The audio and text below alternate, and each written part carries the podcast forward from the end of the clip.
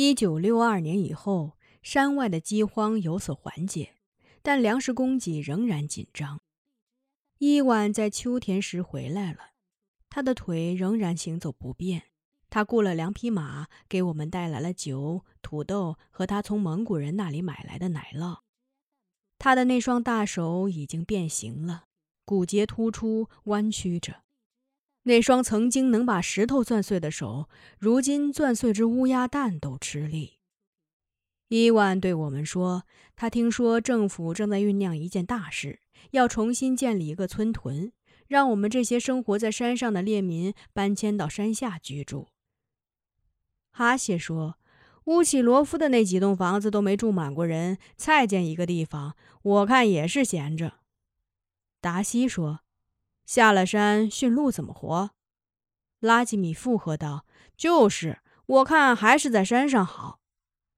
山下闹饥荒，有小偷，还有流氓。住在山下，不是等于住在贼窝和匪窝里吗？”拉吉米不愿离开山里，也是因为马伊堪。他从不带马伊堪出去，他担心他的生身父母又会找上门来要回他们的女儿。她的美真的可以让花容失色，让日月暗淡。只要营地一响起马蹄声，拉吉米就会像猎犬一样支棱起耳朵，分外警觉，以为接马一堪的人来了。伊万回来的那天，大家喝了很多酒。那天晚上，我是那么想和瓦罗加在一起。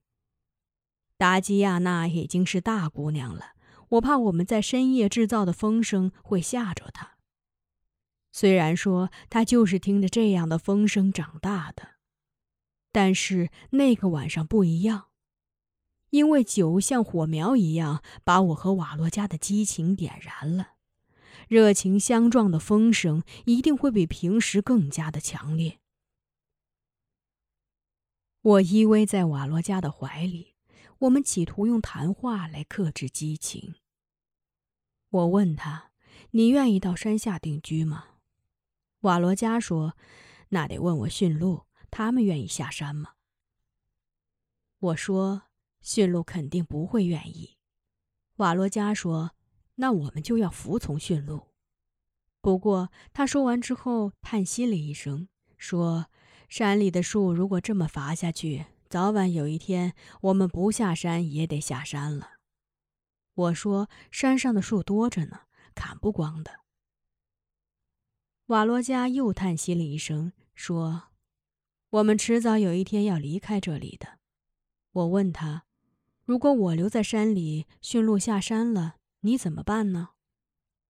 瓦罗加温柔地说：“我当然要跟你留在一起了。驯鹿是大家的。”你是我唯一的。他的话更加激起了我的渴望，我们拥抱的更紧了，我们互相亲吻着，激情终于像浓云背后的雷声一样轰隆隆的爆发了。瓦罗加伏在我的身上，他就像一片醉人的春日阳光，把我融化了。我得感谢那晚上大自然的风声。当我们开始畅游我们那条隐秘的生命之河，享受着那独有的快乐的时候，西冷柱外刮起了一阵狂风。风声是那么的响亮，好像是特意为我们的激情做掩护和伴奏的。当我被欢乐浸透，软绵绵地躺在瓦罗加怀抱中的时候，我觉得瓦罗加就是我的山，是一座挺拔的山。而我自己轻飘的，就像一片云，一片永远飘在他身下的云。我们度过了相对平静的两年时光。到了一九六四年的夏天，妮浩又生下了一个男孩。鲁尼给他起名为马克辛姆。他四方大脸的，宽额头，阔嘴巴，手大脚也大。他生下来的哭声震撼了整个营地，如同虎啸。伊芙琳已经耳背了，但是这个孩子降生时的哭声，他还是听到了。他说：“这个孩子的哭声这么响，看来他在人间的根基深，狂风暴雨也吹不走。”他的话使鲁尼感动的流下了泪水。玛利亚的死使伊芙琳回到了过去的伊芙琳，不过回去的是她那颗善良的心，她的身体是回不到从前了。搬迁时，他必须骑在驯鹿身上，在营地行走时，他离了拐棍一步也走不了。昆德说：“伊芙琳现在很少躺着睡觉，她总是坐在篝火旁打盹儿，白天黑夜都是如此，好像他是火的守护神。”马克辛姆的到来给我们带来的快乐还没有持续三个月，死亡的阴云再一次凝聚到我们乌里楞的上空。每年九月是森林中的野鹿发情的季节，这时的雄鹿性情暴躁，喜欢单独行动，常常是在清晨或者傍晚时独自站在山坡上悠悠长鸣，呼唤伴侣。听到它的叫声前来的，有的是被它雄壮的声音所吸引的雌鹿，也有的是满怀嫉妒之心的雄鹿。前者是来求欢的。而后者是来决斗的。我们的祖先利用雄鹿长鸣的习性，发明了一种鹿哨，以一段自然弯曲的落叶松的根部为材料，中间镂空，用鱼皮粘合，制成鹿哨。它头粗尾细，两面均可吹响，吹响的声音恰似鹿鸣。我们叫它敖莱翁。常人则叫它叫鹿筒。任何一个氏族的乌力楞都有几只叫鹿筒，它们多数是我们的祖先传下来的。在秋天，我们用它来引诱野鹿。小男孩八九岁的时候，大人们就叫他学吹叫鹿筒了。在秋天。我们这些留在营地的女人，有时听到吱噜吱噜的叫声，真的分辨不出那是真正的野鹿在叫呢，还是叫鹿桶在叫。马克辛姆两个多月的时候，我们又搬迁到金河流域，因为那一年野鹿在这里活动格外频繁。我们没有住在旧营地，远远地避开了列斯元科山。男人们出猎的时候，一般分成两三个小组，通常三四个人一组。那时，伊万跟伊芙琳差不多，走路需要拐棍了。哈谢自玛利亚死后，精神越来越不济，眼睛也花了，所以他们俩是不出猎的，跟我们女人一样留在营地做些轻松的活儿。行猎的男人是那些年轻力壮的。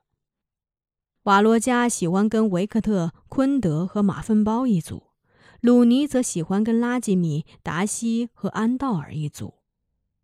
陆少吹得好的是马粪包和安道尔。马粪包自残后，有时在隆冬时节也要吹几声叫鹿筒，仿佛在呼唤已经远离他的雄性气息。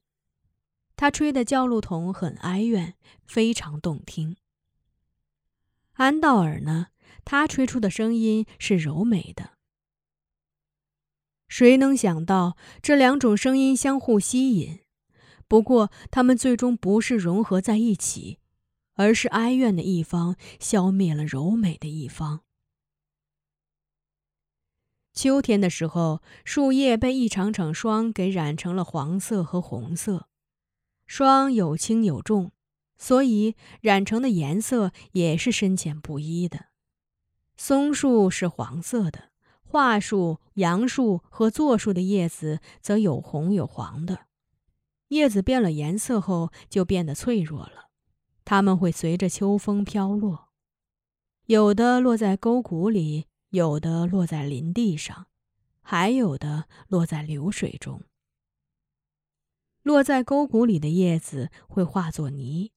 落在林地的叶子会变成蚂蚁的伞，而落在流水中的叶子就成了游鱼，顺水而去了。那天黄昏，我正在金河和柳沙起渔网，柳沙站在水中央，我则站在岸边。那天的运气实在糟糕，我们接连下了三网，一无所获。九月那时，正领着安草儿在地上玩沙子。他们筑起一座又一座沙塔，在上面插上一根根草棍。